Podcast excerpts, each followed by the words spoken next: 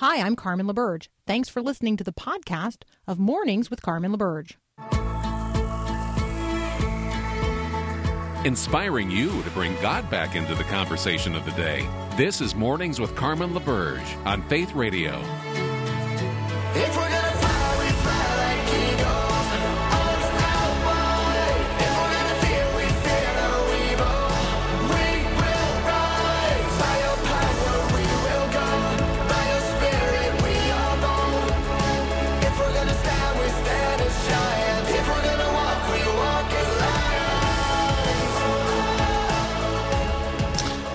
I'm still trying to plug my external screen into the back of my computer this morning.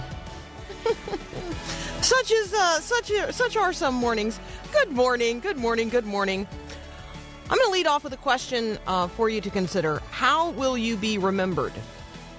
How will you be remembered when you die? It's not an if. If it's not an if question. It, it's a when question. So, short of the Lord coming back before we die, how will we be remembered when we die?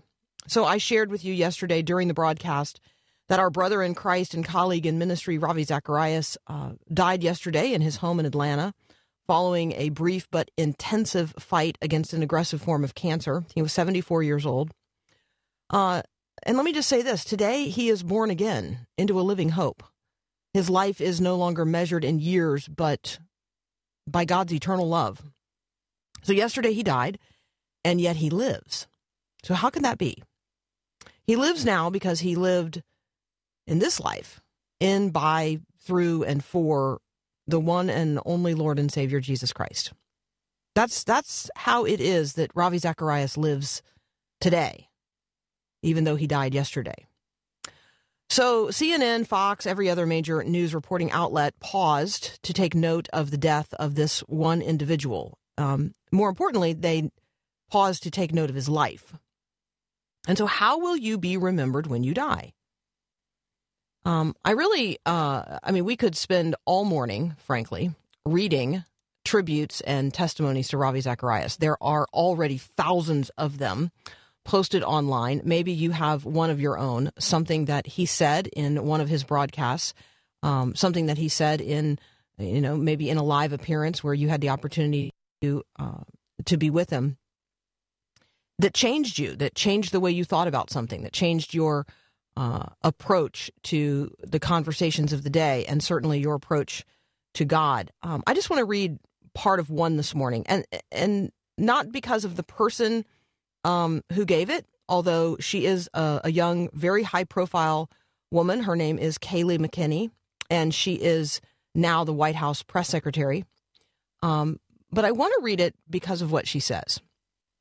So, White House press secretary Kayleigh uh, McEnany, uh, she got emotional while discussing the passing of Ravi Zacharias. She says it's a huge loss. I know my dad would say to me that Billy Graham was the great evangelist. Well, I think Ravi Zacharias is the great apologist. She paused to wipe tears from her eyes during the CBN interview yesterday. Uh, and when asked where those tears were coming from, she said, Well, it goes back to my days developing when God was developing my faith at Oxford University in England.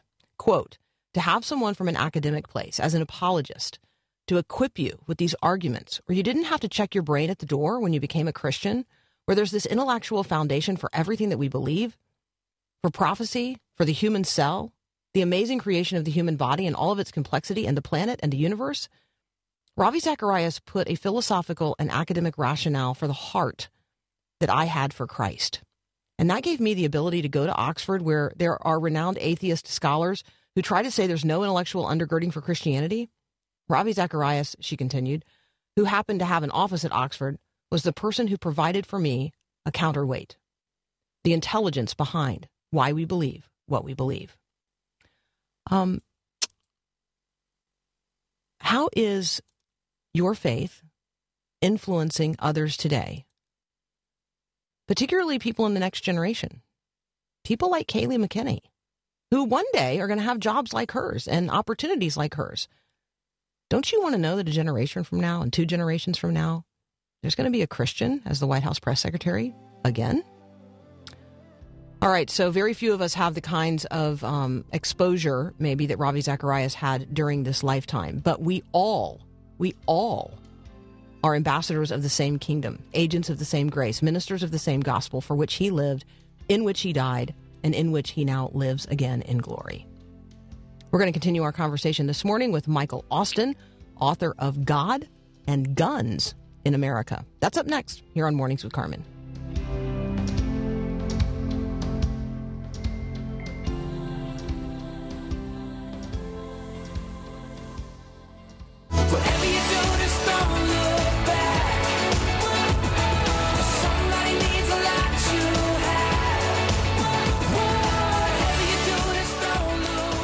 Joining me now, Michael Austin.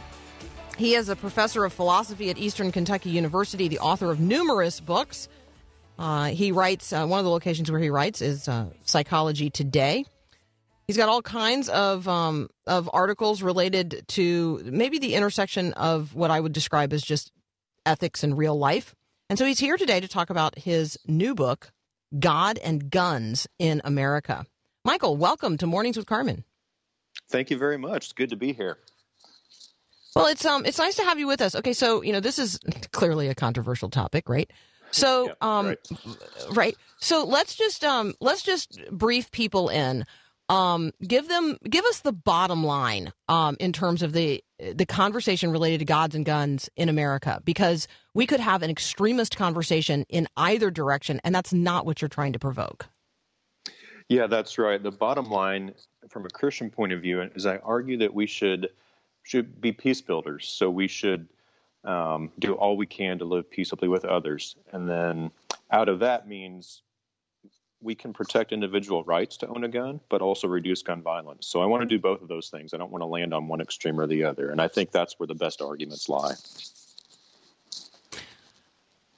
Okay, so in order to arrive at that point, one of the things that you do is you just explore all of uh, the range of of of sort of approaches to this conversation. So give us sort of the most extreme approach on both ends and then tell us as Christians how we get to that better place where you know, no matter which view I might hold, extreme or not, I really do want to live peaceably with my neighbor. Yeah, that's a good question. I think, you know, on one extreme is the idea that, and I've heard people defend this, that there's a right to own a gun, to bear arms, and that it's an absolute right, that it can't be forfeited. It's literally inalienable. And I think that's wrong. And we already recognize that, I think, not just as Christians, that not everybody should be able to, to own a firearm. But of course, the Supreme Court in the U.S. agrees with that. On the other end is is the what I'd call the extreme pacifist view, right, where all violence is immoral. And I have some sympathy to that, but I think as Christians we can see that in between these two extremes in a fallen world, right, sometimes loving my neighbor means defending my neighbor, right, even even using a weapon. Um, and so what I want us to do as Christians, and it's hard to do, is step back from sort of the cultural heat that's generated around this and, and try to bring some light to it, looking at scripture, looking at uh, of Christian thought about this, and, and really trying to place our th- ourselves under Christ's authority in the scriptures, and then let that guide uh, our convictions. I'm talking with Michael Austin. You can find him online uh, on Facebook, on Twitter, and um, and at his website, michaelwaustin.com. Uh, we're talking about his new book, God and Guns in America. Um, why why did you wade into this debate? Why, why did you you know why is this of interest to you? Yeah, that's a good question. Partially because I grew up um, in in really a gun family. I, I tell the story at the start of the book that I owned a gun while I was um, before I was born. Uh, my dad bought like a four dollar twenty two rifle from TG&Y, and if you're old enough, you'll remember those stores. Um, but then I, I became interested because I saw really some bad arguments on both sides, and I thought a lot of people their the strength of their convictions wasn't matched by the strength of their arguments. So I wanted to wade in, look at the biblical arguments and the theological and even ethical arguments for myself and, and develop my position. And I just think we need to have a deeper, better conversation about this. And so I, I wanted to try to foster that through this book. All right, so the book does provide um, that that deeper, richer, more full conversation, particularly if you are a Christian When we come back, I'm going to ask um, Michael to explain sort of why um, why this is such a deep debate among Christians, um, how Christians have become so divided on this, and then um, and then we're gonna, just going to talk about um, uh, violence in general, and when Christians talk about peace and peace building and peacemaking, what do we really mean? All right, all that up next here on Mornings with Carmen. We'll be right back.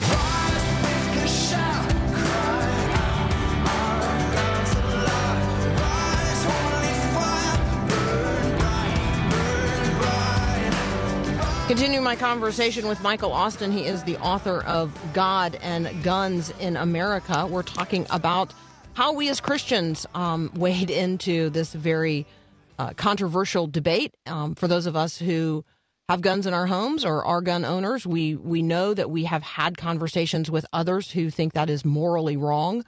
Um, and we have had opportunity to talk about where we live and the lifestyle in rural America versus maybe the threat that people experience guns to be in more urban environments. And so, um, so Michael, talk with us about um, how Christians became so divided on this issue, and how Christians can become so divided on this issue. Like, what's what's underneath that?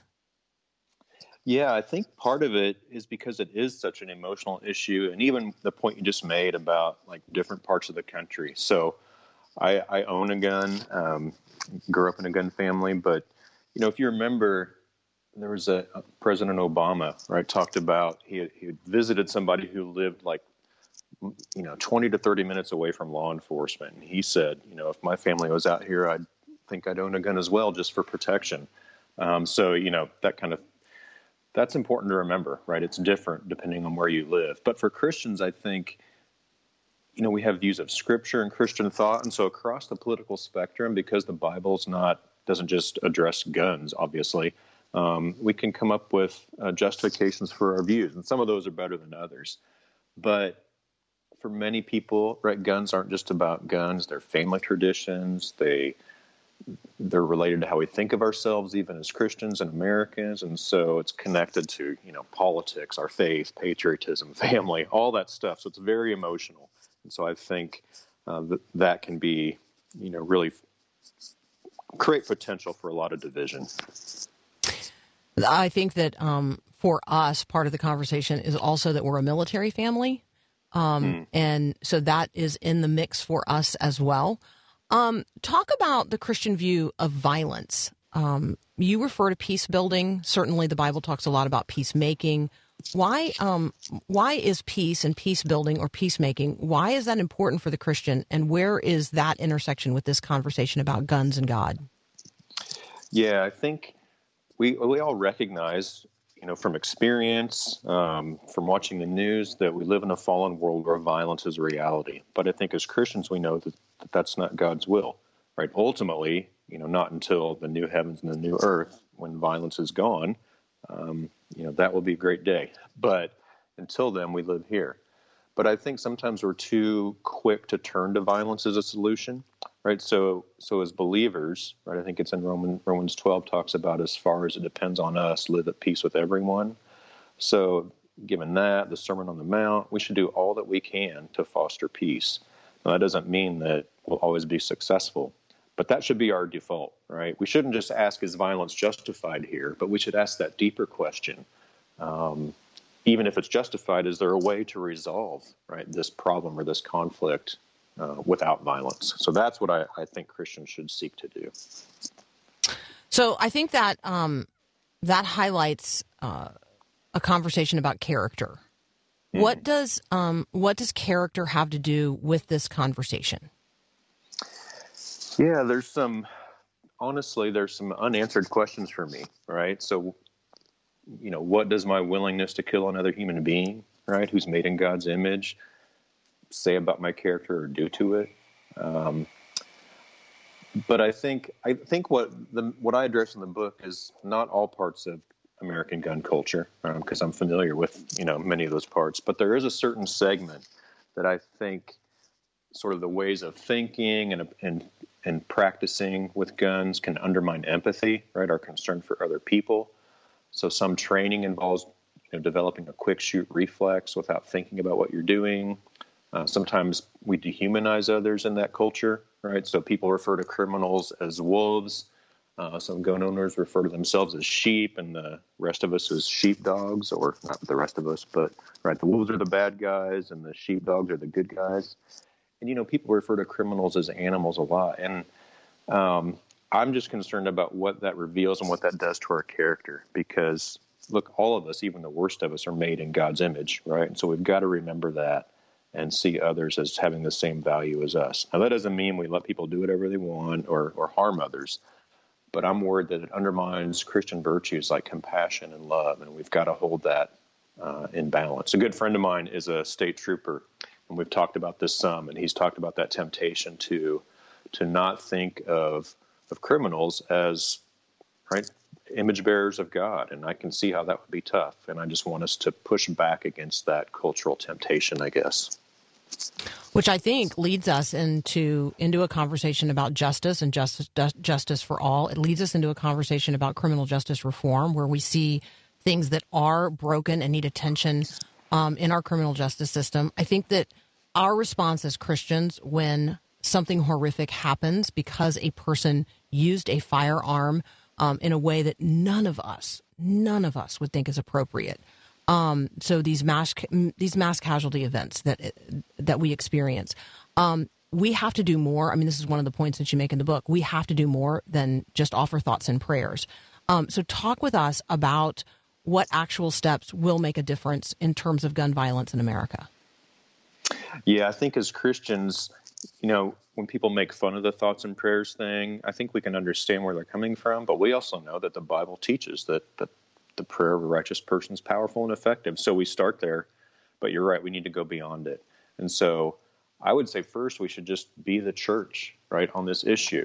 A lot of violence has to do with, you know, desperation, poverty, um, family issues, psychological issues. So the more that the church can can meet those needs in society, you know, help people uh, with those issues, we'll see a reduction in violence. So I want to start there. We should try to build good communities through through love and service.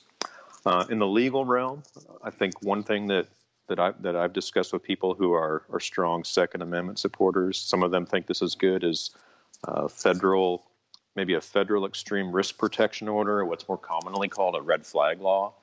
Uh, several states do this. Maryland's an example. So what that does, it allows like uh, police officers or family members or healthcare professionals um, to make a legal request that, that a gun be temporarily removed some, from somebody uh, who might be potentially dangerous. At least in Maryland, I, I, looked this up recently. Out of the first 300 requests that were made, five of those were potential school shootings. So, so that's something. As long as we pay attention to due process, uh, I think could be a really good way to reduce gun violence. And then, lastly, not so much with the law, but I think there are really good technological solutions. Right, a lot of deaths happen because of people don't store their guns safely, right? So using a gun safe. But of course, if it's a, a situation of self defense, um, right, you, you, don't have time to open a safe. So there are biometric trigger locks. Um, and I think Christians, especially, should work at developing really effective non lethal weapons because a lot of the motivation for this is self defense, and that's understandable. Right? We want to protect ourselves and those we love. But if we could come up with a really effective way to do that, without killing somebody, it seems that's a, a win-win situation. So I offer ev- other possibilities in the book, but those are three that jump to mind. Michael, thank you um, so very much. This is, I think, this is very, very helpful. The book is "God and Guns in America." Michael Austin is the author. You can um, you can certainly find him online. Uh, Michael W. Austin. Um, but you can also um, you can find him on Twitter. You can find him on Facebook. Where where's your preferred um, place of interaction with people?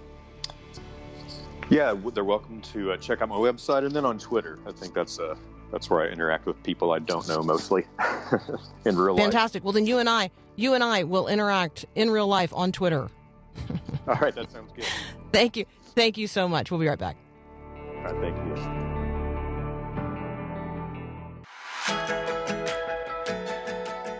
All right, I thought it was time for us to get an update on uh, the locust invasion. So Ruth Kramer is going to be back from Mission Network News. She and I are going to talk about um, what is happening in Ethiopia. We're also going to talk about travel restrictions and how those are affecting uh, families. Uh, and then we're going to get an update on places like L- Yemen and Lebanon. Um, really, really uh, extraordinary things happening around the world, and sometimes we uh, miss out on those if all we pay attention to are the head, is the headline news here in the United States. So, Ruth Kramer going to give us a global perspective and uh, news from the ground from our Christian brothers and sisters around the world. That's up next here on Mornings with Carmen.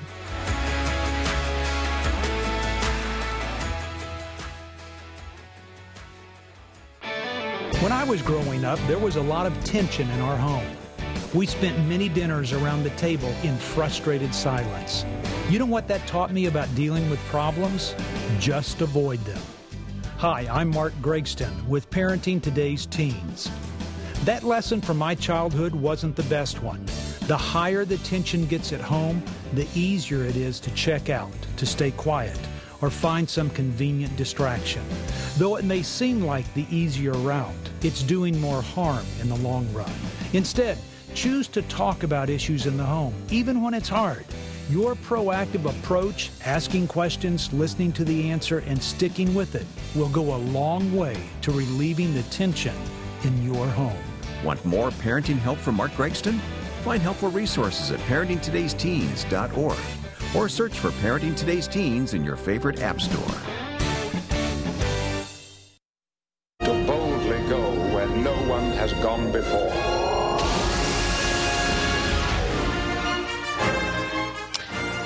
All right, we- joining us again today is Ruth Kramer from Mission Network News. Ruth, I feel like I have missed you. Yeah, well, Have it's we- been what, four weeks. Has it been? Oh yeah, see, it's been too long. Okay, so I have missed you because my my conversation desire is very high. I mean, in terms Oh. of the things I would like to cover with you today. yeah, I know. It's like six topics. I know, I know. So I'll, uh, I'll let's pace ourselves. Let's talk about we have we have shared with folks before that there's this locust swarm in North Africa. Talk with us about what you know. Um, and I'm I'm looking right now at a headline at mnnonline.org. Um, and the headline is Locust Disease and Floods Plague Ethiopia. Tell us what is going on. Well, um, you know, in the fall, uh, you had areas of Africa like Kenya, Somalia, um, South Sudan, and Ethiopia that had been struggling with drought. And in and during the harvest season, um, the the issue was that the plants weren't getting enough uh, rain. And then the rains opened up, and and it brought an end to the drought. And so everybody was really excited about that. But the rains also brought with them a, a locust outbreak and that was back in February when we were talking about swarms that were miles wide and and just how severe that situation is. Now you got to remember that this swarm of multi-million uh, locust is going to be breeding and laying eggs, and that's what we're looking at right now. Um, UN Food and Agriculture uh, Organization uh, basically says that the coming wave, the second wave of desert locust, is going to be 20 times worse than what we saw two months ago because the eggs are hatching this month and they're anticipating that new swarms are going to form in June and July, which will coincide coincide with the harvest season. It's just really bad timing for all of that. Ethiopia and Somalia are two of the areas that are really more at risk um, in terms of the areas that have been hit, just because they were already dealing with severe poverty to begin with. Um, so, you know, a third of the Ethiopian population lives on less than $2 a day. And you're dealing with this kind of stuff already. And then you add on top of it flooding, which decimates the crops that survived the last uh, round of locust, and COVID 19. Um, so, a lot of uh, difficult situations facing the Ethiopians, and Compassion International is doing what they can to try to meet some of those needs. They work through the indigenous church and uh, come alongside to kind of um, uh, add infrastructure for a local community, and it comes through the local church so that the church can be the hands and feet of Christ. Um, so there's the gospel opportunity there, the ministry opportunity, and what they're doing through them uh, right now in Ethiopia is uh, providing um, like the food and the medicines that are necessary uh, for those families that are connected to the Compassion International program, which is why when they're saying we need kids to be sponsored, um, that it's so critical because the, the families in Ethiopia are facing this kind of calamity. Um, in addition, there's a lot of uh, need for information on what do you do and where can you get help and all of that kind of stuff. And that is actually coming through a secondary arm of ministry in Ethiopia and Compassion International, and that's through the Council of Evangelical Christians. They've added a radio broadcast so you can get some information uh, about where to get uh, supplies and where to get help. And also because of the just the back to back kind of of catastrophe that is occurring there, um, people are. We say this all the time. People are searching for hope. They need something to encourage them enough uh, basically to get through the next day. And um, that's what these broadcasts are trying to do. So they're um, they're speaking to the choir, and they're also speaking to people who are searching for hope. And in each of their broadcasts, they are calling people to repentance. They're calling people to prayer and fasting. They're also presenting the gospel in a way that um, encourages people. If you're searching for hope, get some answers you know contact us or whatever. Um, and then and then they're adding some of the additional programming to um, address kids needs so kid friendly services prayer and worship and that kind of thing. So they're trying to hit it from all different perspectives. Um, you know now that we've outlined the difficulty of the uh, the I don't know what you want to call it, the disasters that Ethiopia uh, is facing we want to we want to acknowledge the good work that Compassion International and ministries like them are doing in these areas.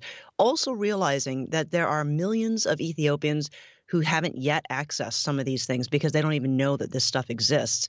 Um, so I think what Compassion is asking us to do is to be praying, be praying that the resources uh, uh, get to the hands that that need them the most, get the to the hearts that need them the most, and that more people who have resources are, would become willing to share. Um, so they're just saying, you know, pray about it and ask God where He wants you to plug into this story.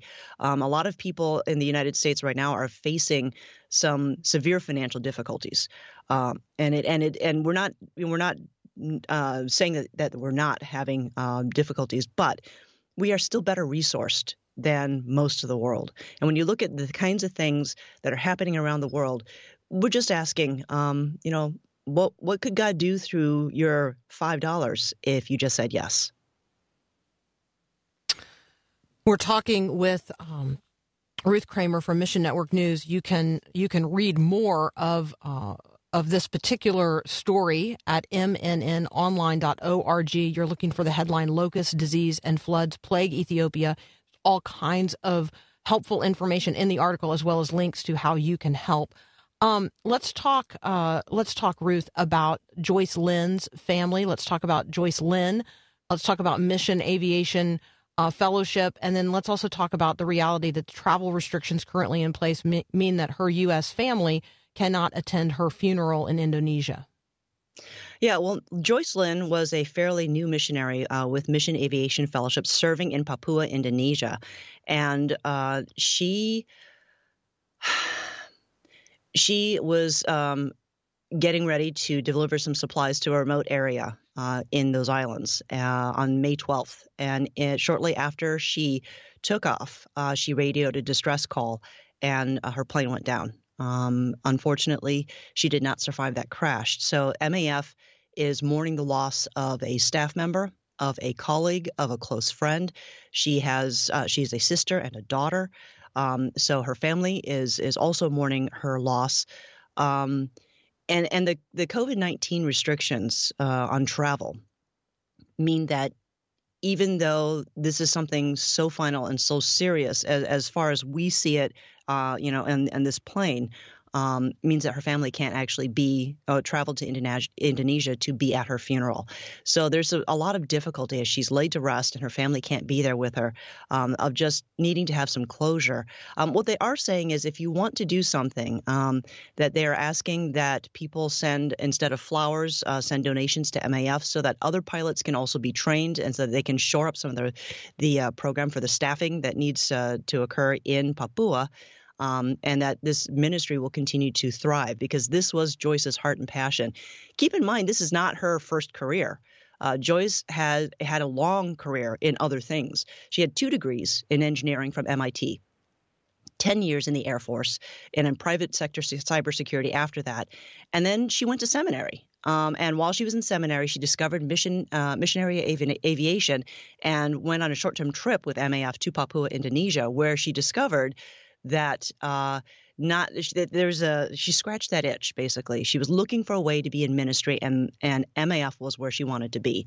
So she, even though she had pilots ratings and she had um, all of those kinds of things going into it with a lot of experience, she still needed her instrument rating, a commercial pilot's license, and more training to meet MAF's standards. Um, and it was a long process to be able to do that. So she spent uh, a year in language school and she spent a year getting those those uh, uh, standards met. And this was supposed to be her um, um, solo flight for delivering some of these um, supplies that were needed to remote areas. So we're talking COVID 19 tests and we're talking school supplies. And that's what she was delivering to uh, one of their um, uh, contact points in Papua. Um, given everything that has happened, um, you can see the impact of uh, the ministry on these these uh, villages where MAF has connection points. Um, you can see that in that short time that Joyce was uh, serving with MAF, that she made an impact, and it was the reason why she was getting up in the morning. She was so excited to be part of what God was doing in people's hearts uh, in these in these villages where gospel stuff hadn't actually reached some of these people. Um, so she was excited to be part of that, and um, and that has never changed. Even though she is gone, the the um, the mission and vision of MAF continues, and that's the thing that her family says they would want people to remember. Um, so just all of these things, it is tragedy, and yet there's a celebration of life. There's a celebration of hope and of God's goodness uh, in spite of the difficulty.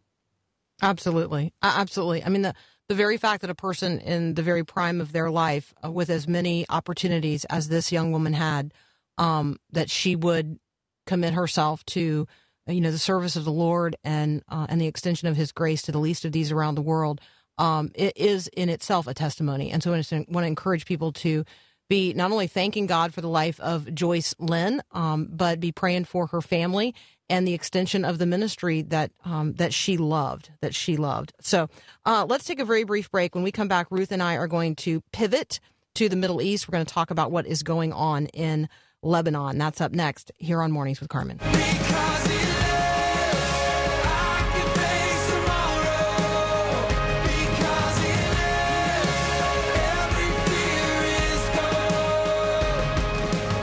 All right, just reminding everyone, I am talking to Ruth Kramer. Everything that she and I are talking about today, you can find on the Mission Network News website, which is MNN. That stands for Mission Network News, MNN online dot org. So Jane, who has texted in, uh, which you can do during the show, uh, that's the answer to your question. MNN MNN online.org is where you can find the locust uh, story about Ethiopia, as well as the um, uh, the story about Missionary Aviation Fellowship pilot Joyce Lin and riots resuming in Lebanon. So, Ruth, uh, talk with us about what is happening in Lebanon. Well, Lebanon is facing, again, multiple crises on different fronts. Um, right now, they're looking at a second wave of infections in uh, in the country, and they thought they were going to be okay to lift some of the lockdown issues, and so um, they went ahead and lifted that because uh, there is a significant part, uh, percentage of the population that is vulnerable uh, because of the um, financial crisis that is in the country. Uh, people had trouble getting food to begin with. And with the lockdown being a total lockdown, um, that food crisis exacerbated exponentially. Um, so people were basically saying they would rather take their chances out in the street exposed to the virus than risk starvation. Um, so they had to choose that, that that's the choice they had.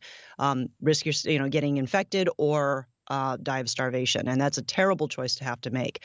Um, so when the lockdown, the original lockdown ended, um, the situation became um, a little more complicated because people, so many people came out and uh, attempted to uh, get to the markets and get food that uh, what you saw was a lack of social distancing, and the and the secondary wave of infection started spiking.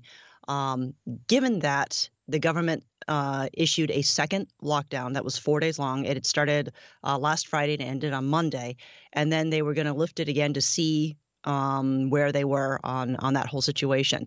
Uh, as of yesterday, the government's making making another recommendation that the cabinet will be considering uh, tomorrow, and that is uh, to enter a second lockdown or a third lockdown, really, uh, that'll extend through June seventh.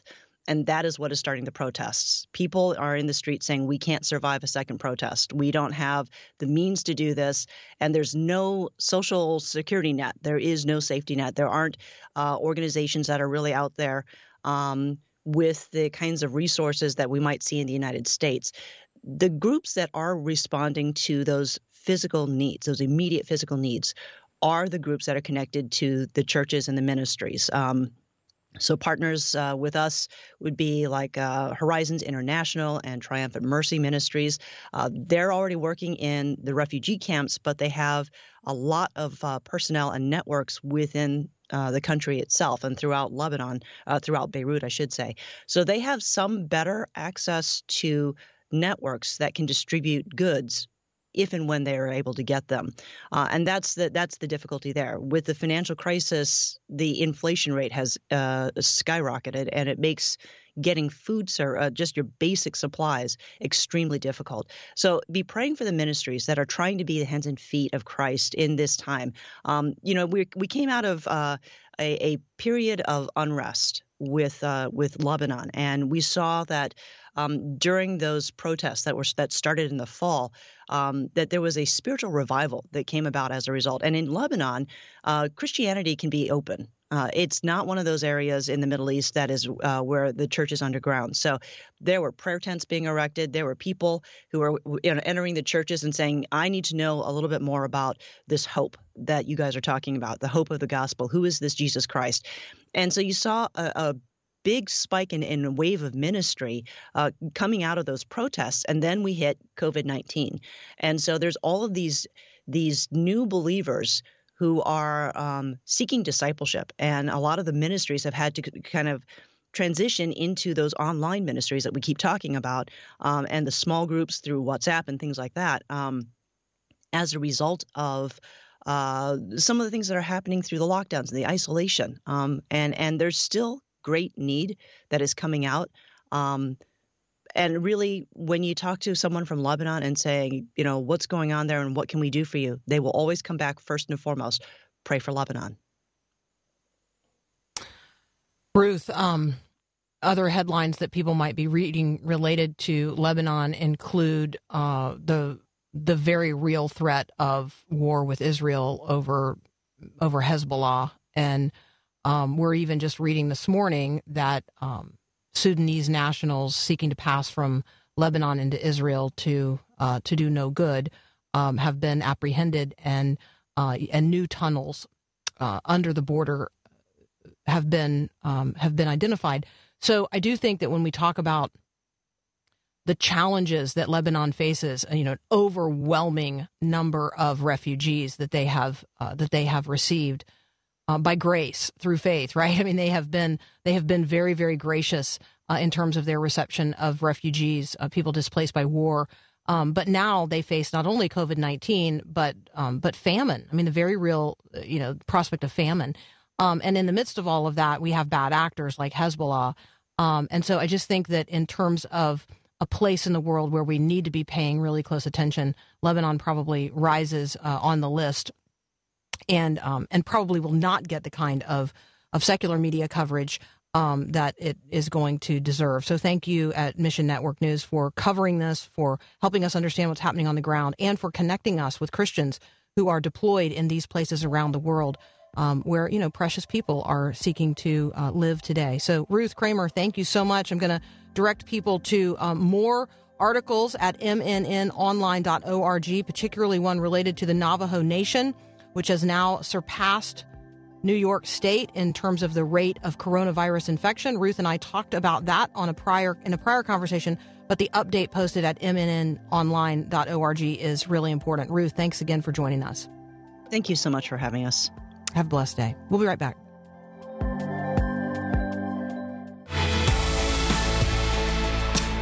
All right, so many headlines that we um, could still open up this morning. Uh, and so let me just be sure that I also tell you uh, what's going on in Yemen. Real crisis there. Um, obviously, the, the war has been ongoing, but the coronavirus, um, according to some news outlets, threatens to actually lead to the point where you and I would no longer see Yemen on a map. Um, and that, um, the kind of, of shift that we're going to be in globally in terms of the survival of, of actual nation states is a conversation we have not had, but one that we uh, must consider. You know, in different times over the course of human history, the global map has been redrawn. Um, it has not happened significantly in our lifetime, except for um, some, you know, some very discrete places, maybe in Africa. But it is happening now. Um, and so let's be let's be thinking about that. Let's be considering that. What does it what does it look like, and what does it mean to live in a day and a time when the literal lines of geography, the borders of nation states and their names, is likely to change? Um, how do I read Scripture in light of the fact that the nations mentioned therein, many of them no longer exist? Um, some of them do. And so just give that some consideration. Obviously, we live in a nation whose name does not appear in the scriptures of the Old or New Testaments. Um, and nations rise and fall, and we recognize that. And so let us be cognizant of that reality and also recognize that the kingdom of heaven persists forever. And that is uh, that is the kingdom of which we are first citizens. All right, we got another hour up next. Thanks for listening to this podcast of Mornings with Carmen LaBerge from Faith Radio. If you haven't, you can subscribe to automatically receive the podcast through iTunes or the Google Play Music app. That way, you never miss an episode. It's also available anytime at myfaithradio.com.